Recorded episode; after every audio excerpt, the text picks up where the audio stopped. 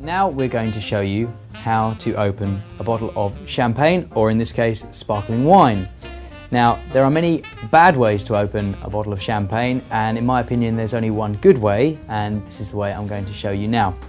So, taking the bottle of champagne or sparkling wine, you rotate it until you see at the top a slight tab on the foil cap that you can use to remove the foil at the top of your bottle of champagne. So taking it and rotating, grab around the neck here, rotating it round and off, you will reveal what is known as the cage at the top of, top of the bottle of champagne. Okay, also on the cage you will notice there is this circular coil which needs to be uh, undone before you can release the cage. So if you just bend down the rest of the foil there so you've got it nice and cleanly, you take the coil so it's sticking out like so. And then in your strongest hand slowly turning it round all the while holding across the top of the bottle with your thumb.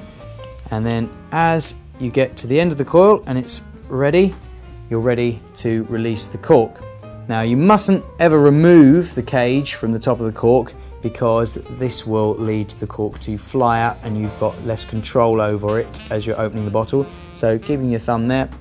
For me, I'm going to switch hands because my left is my strongest. And then, instead of twisting the cork, you will be twisting the bottle uh, around. So I'm holding the cork nice and firmly in my left hand and slowly but surely twisting and holding the cork and it should make a nice there you go you don't get the loud pop, which often draws attention of the guests, which we don't want, especially at a nice VIP event. And you have one open bottle of champagne. So now moving on to the pouring.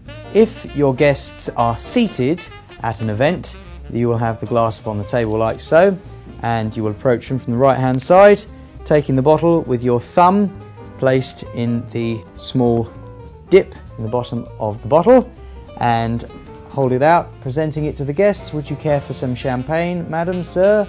They say yes. Again, taking the two fingers of your other hand to support the neck of the bottle, slowly leaning forward, popping a small amount into the bottom of the glass just to wet it, and then waiting for a moment for that to settle before going back and returning to fill up the glass until it's about two inches from the top.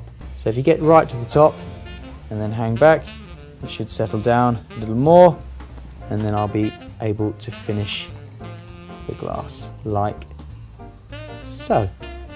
And there we have it.